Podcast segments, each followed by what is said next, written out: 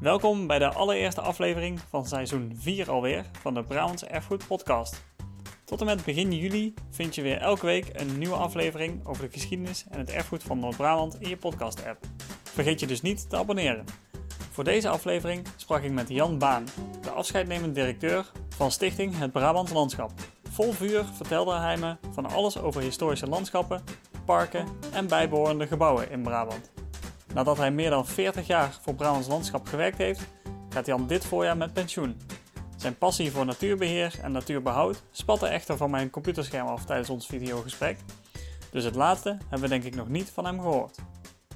Jan Baan, heel fijn dat je de tijd hebt voor uh, dit gesprek, voor de Brabants Erfgoed Podcast. Ja, als het over erfgoed gaat, dan ben ik er altijd voor in. Ah, mooi. Dat, dat is goed om te horen. Misschien om even kort te beginnen. Ik was me aan het voorbereiden en het aantal natuurorganisaties in Nederland en in Brabant is best wel groot. Wat is Brabants Landschap precies als natuurorganisatie? Ja, nou, men kent ons het meest als natuurorganisatie. En wat we daarin doen, dat is mm -hmm. het aankopen, beheer en inrichten van natuurgebieden. Hè, maar in die, tot die natuurgebieden behoren bij ons ook 40 landgoederen. Nou, dat zijn natuurlijk aangelegde uh, landschappen, hè, vaak mm -hmm. met gebouwd erfgoed. We zijn dus eigenaar, beheerder van gebieden. Maar daarnaast hebben we ook een taak op het gebied van landschapsbeheer.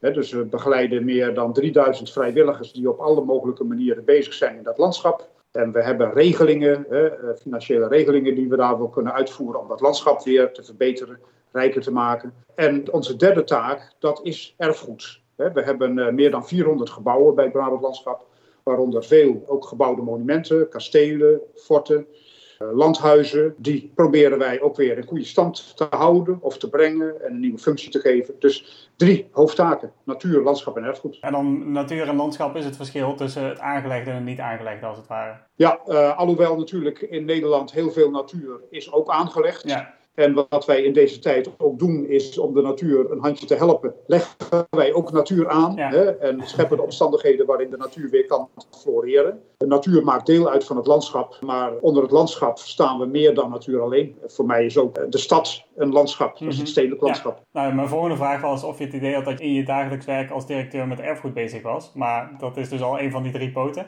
Ja, ja ik het ben, gebouwde erfgoed in elk geval. Ik ben daar daar zeer nadrukkelijk mee bezig. Zelfs zo nadrukkelijk dat wij vorig jaar, en daar heb ik mij voor ingespannen, hebben wij de POM-status gekregen. Dus we zijn een, een, professionele organisatie voor monumenten. Ja, en uh, dan heb je het over het gebouwde erfgoed, maar het landschap en de natuur, is dat ook erfgoed voor je? Bij die POM-status hoort ook het groene erfgoed bij. Mm -hmm. Dus wij hebben bij het Brabants landschap, ik zei al 40 landgoederen, maar ook meerdere landschappen wat je kunt kenschetsen als oud cultuurlandschap. Mm -hmm. hè, maar ook landschappen waarin ontwikkelingen plaatsvinden.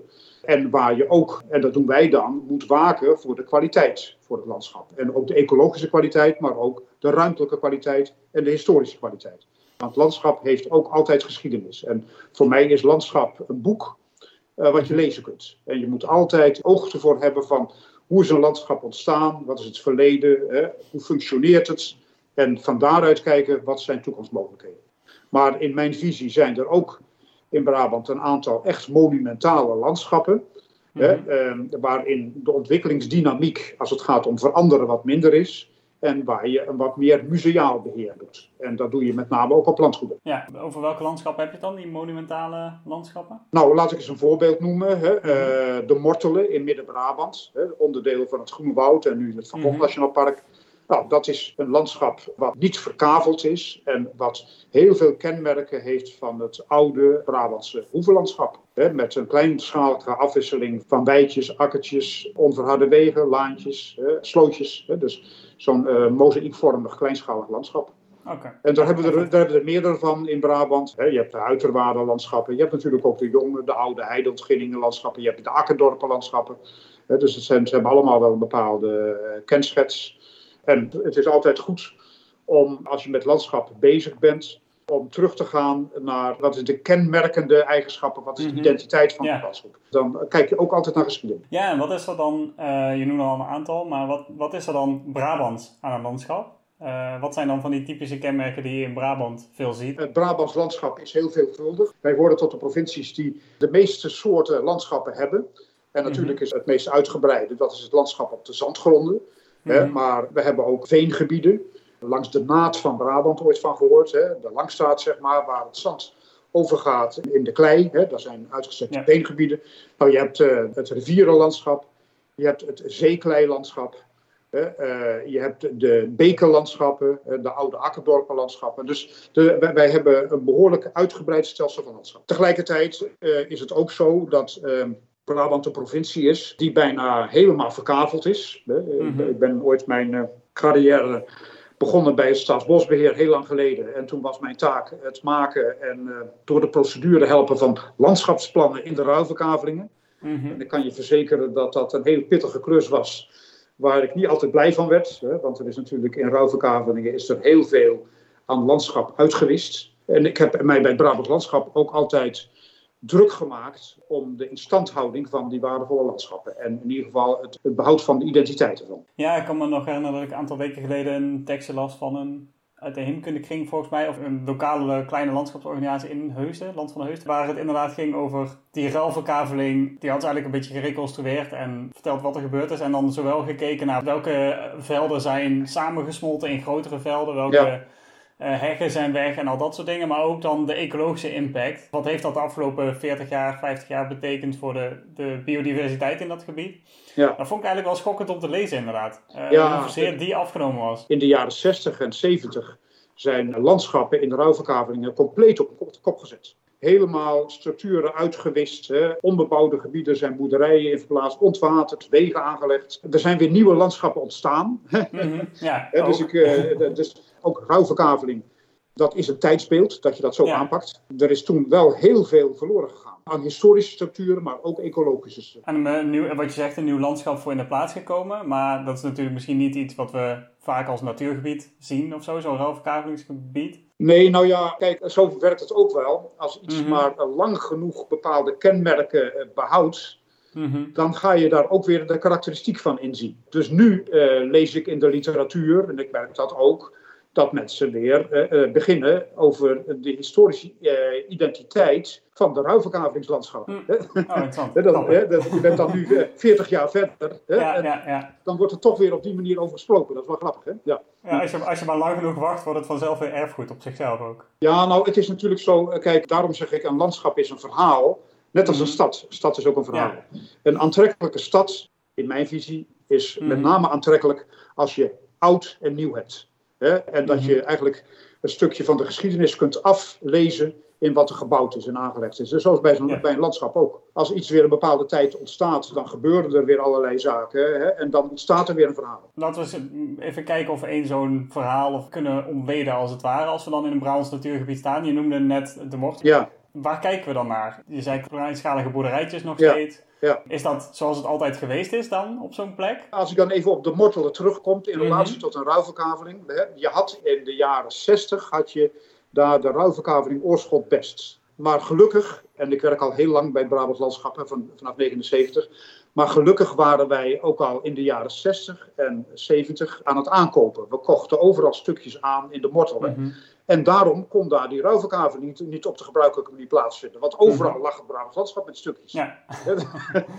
en, uh, en, ja, en daardoor is zeg maar die karakteristiek van dat kenmerkende uh, Brabantse landschap, kleinschalig, uh, mozaïekachtig, is dat in stand gebleven. Mm -hmm. Nou, er, er, hebben geen grote kavelsamenvoegingen plaatsgevonden. Slootjes zijn bewaard. Onverharde mm. weggetjes zijn bewaard. Er zijn geen boerderijen ingeplaatst. Dus heel veel van die oude elementen zijn bewaard gebleven. En dat maakt het nu voor heel veel Brabanders, merk ik en Nederlanders, die vinden dat een heel aantrekkelijk landschap om in te wandelen. Omdat er mm. toch iets van een herkenning uh, uh, heeft van een soort arcadisch landschap. Ja, dat is wel interessant, want eigenlijk uiteindelijk is het landschap wat daar nu is, is natuurlijk ook een eindproduct van een historische ontwikkeling, ja, zeg maar. Ja. En een historische ontwikkeling waar toevallig Brabants landschap, als het ware, een, een, stuk van de historische ontwikkeling die elders wel ja. heeft plaatsgevonden, namelijk de ruilverkaveling heeft tegengehouden. Uh, maar ook dat is natuurlijk niet het Brabant zoals het tussen aanhalingstekens altijd nee, geweest is. Nee, maar, maar, maar om dan even met te mortelen, hè, want uh, mm -hmm. ik heb zelf ook uh, nou, veel aangekocht daar, hè, want we hebben daar uitgebreid, maar wij hebben er daarvoor gekozen om die kleinschalige afwisselende structuur van het landschap in stand mm -hmm. te houden. Uh, ja. Zelfs op een gegeven moment tegen de wens in van bijvoorbeeld de provincie, hè, want het was in de jaren negentig was het mode om grootschalige begrazingsprojecten te starten. Hè. Je zet om een paar Mhm. duizend hectare aan raster heen en je liet daar verder het vee eh, liet je daar grazen om het landschap te vormen. Nou, wij hebben gezegd, Mhm. dat gaan we daar niet doen. Hè, Mhm. Wij houden gewoon die kleinschalige landschapsstructuur in stand. Hè, dus we gaan dat toch een beetje museaal be- be- beheren. Ja. Maar dat doen we niet overal. We maken ook wel eens de keuze om wel grootschalige begravingsprojecten te doen. Brabant heeft ook veel uiterwaarde. En Mhm. ik heb in mijn eh, carrière bij het Brabants Landschap ook uh, uiterwaardeprojecten geïnitieerd. Waarin wij eigenlijk intensieve landbouwgronden die daar eh, gebruikt waren, weer teruggegeven hebben aan de natuur. Nevengeulen hebben gegraven, ooibossen eh, hebben aangelegd. Eh, eigenlijk eh, hebben we daar weer een oud natuurlijk landschap wat er ooit was. Die, eh, die oude uiterwaarde landschappen, die hebben we eigenlijk in de natuurlijke staat teruggebracht. Ja, dan ben je dus eigenlijk, om het op een, uh, op een erfgoed manier te zeggen, het, het landschap als het ware aan het restaureren. Ja, inderdaad. Uh, ja. En dan nou, restaureer je natuurlijk naar een bepaald moment in de ja. tijd. Nou, en wat ik een heel mooi voorbeeld vind, als ik daar dan op door mag gaan, mm -hmm. hè, van, ik heb veel mogen aankopen in Brabant. Maar een van de meest bijzondere aankopen is dat ik de oude steenfabriek in Udenhout heb aangekocht. Mm -hmm. uh, nou, die hebben we voor een deel afgebroken, maar sommige waardevolle elementen zijn blijven staan. Maar die steenfabriek, die heeft ertoe bijgedragen dat daar een paar duizend hectare, de Krijtenheide heet dat, dat is ontleend. En daar is eigenlijk een ontleend landschap ontstaan. Mm -hmm. Een soort ja, industrieel landschap, want het is door ja. industrie ontstaan. Ja. Wat nu weer een hele eigenstandige waarde heeft. Nou, en ik heb daar dus uh, nou, een, een, ecologische verbindingszone aangelegd voor de steenfabriek, hè, om daar twee gebieden met elkaar te verbinden. Maar het verhaal van die steenfabriek, hè, waarbij in de jaren 60 10% van de Nederlandse huizen werd gebouwd met leem, met stenen uit die steenfabriek, gebakken met dat leem. Mm. Nou, dat is een verhaal op zichzelf. Dat vind ik dus heel mooi om te vertellen. En die steenfabriek is ook een belangrijk element in het Van Gogh Nationaal Park. Dat is een andere hobby mm-hmm. van mij. Ik ben daar ja. initiator van. Hè? En mm-hmm. die naam en die figuur die geeft weer hele nieuwe mogelijkheden om uh, met, met landschap om te gaan en het verhaal van het landschap te vertellen. Ja, je restaureert het naar een bepaalde periode terug, als het ware. Maar dat verleden speelt dan een soort van grondrol in de beslissing. Want bij die beslissing zal ongetwijfeld ook ecologische aspecten ja. een rol spelen. Ja. En, en andere ja, eisen van de moderne tijd, om het ja, even dat, heel natuurlijk, plat te zeggen. Hè, want landschap hè, is, dat blijft altijd ook een dynamisch begrip. Mm-hmm. Nederland is nou één keer een heel dichtbevolkt land. In mondiale termen is zeker Brabant, Midden-Nederland, is een metropool. Er zijn kaartjes, en dan heb je een kaartje van Londen en Parijs en van de Nederlandse Delta-metropool. Dat is de Randstad, Utrecht mm-hmm. en Brabant. Ja. Ongeveer evenveel inwoners, ongeveer even groot en een heel andere ruimtelijke rangschikking. Dus mm-hmm. wij hebben het altijd over het Brabants mozaïek. Stad- en landmozaïek met de beekdalen daardoorheen. Maar uh, wij uh, opereren in een metropoolgebied. Dat heeft een uitdaging, maar mm-hmm. dat heeft ook een heleboel spanning natuurlijk. Hè? Dus, uh, ja. want de, de druk op de grond en op de ruimte is heel groot. Ja, en dat hebben we de afgelopen maanden, nou, afgelopen jaren sowieso natuurlijk, maar afgelopen Ja. maanden is het met de, de discussies rond stikstof, et cetera, et Ja. cetera, allemaal eh, Ja. wel heel erg veel in het nieuws geweest natuurlijk. Ja, ja. Wat is de toekomst van het Brabants landschap? Jij gaat straks met pensioen, maar hoe zie je de, de, de komende, laten we zeggen, halve eeuw voor je? Het nadenken over die toekomst, dat heeft mij aangezet ook hè, om, eh, voor dat Van Gogh Nationaal Park. Want ik vind namelijk dat als wij niets doen en wij laten gewoon allerlei functionele, autonome eh, processen hun gang gaan, hè, dan blijft er een eh amorf, verstedelijkt industrielandschap over. Ik heb ook altijd betreurd dat het ministerie van VROM, Volkshuisvesting en Ruimtelijke Ordening, eh, verloren is gegaan. Wat mij betreft moet dat zo snel mogelijk terugkomen, als het kan bij deze formatie. Want eh, wij moeten weer ontwerpend omgaan met ons landschap. Het agrarisch cultuurlandschap in Brabant en in Nederland is een utilitair landschap wat ontstaan Mhm. is door een bepaalde vorm van agrarisch gebruik. Hè? Het akkerdorpenlandschap, de heideterreinen, de beekdalen die begraasd werden, een haal- en brengcultuur. Ja. Eh, maar voor lieverlee is de stedelijke invloed van het landschap steeds groter geworden. Wij hebben nog een mooi landschap, zeker in Brabant. En wij moeten nu heel zorgvuldig en ontwerpend omgaan met het landschap. Heel goed kijken van als we er dingen aan toevoegen, waar doen we het dan? Hoe doen we dat dan? Met welke kwaliteit? Dus Mhm. in mijn beeld zijn landgoederen de eerste ontworpen landschappen. Want je had gewoon een Mhm, landgoedeigenaar en die zei: daar wil ik een laan, daar wil ik een bos, daar blijft een hei.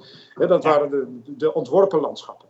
En het landschap van de toekomst heeft natuurlijk altijd een duidelijk utilitair aspect ook. Hè, want er moeten Mhm. gewoon ook moderne functies in plaatsvinden.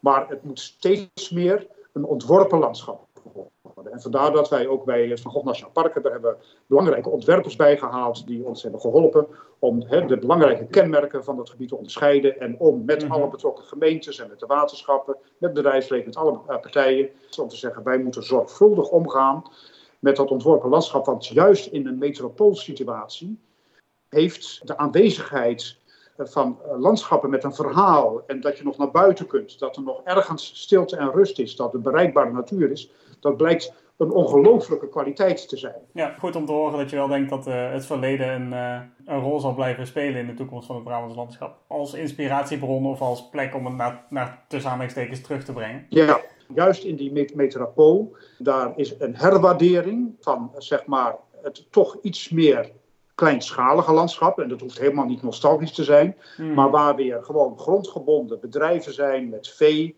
Hè, en die zorgen voor een goede bodem en voor een mooi landschap. En goed omgaan met water en met dieren. Hè, en waarin eh, boeren weer een bijdrage leveren aan de kwaliteit van het landschap. Waar, waardoor stedelingen ervaren wordt. Nou, ik denk dat je juist in die metropoolsituatie, waar de spanningen zo groot zijn, juist die uitdaging hebt om dat te doen. En hopelijk eh, levert dat een mooi afwisselend landschap op met, Ja. eh, een, met een rol voor de geschiedenis. Ja, En, eh, ja, nou ja, dat zijn we aan onszelf verplicht. Hè? Ja, vind ik, ja, ja, nee, Ja. zeker. Mooi om Ja. te horen dat je daar zo gepassioneerd over bent. Ja. Je gaat dan wel met pensioen, maar ik heb het vermoeden dat we het laatste nog niet van je gehoord hebben. Nee, het nee hoor. Ik, landschappen ik, ga natuurlijk, ik ga natuurlijk niet mijn opvolger voor de voeten lopen. Die moet wel een heleboel van mijn kindjes moet hij adopteren. Ja,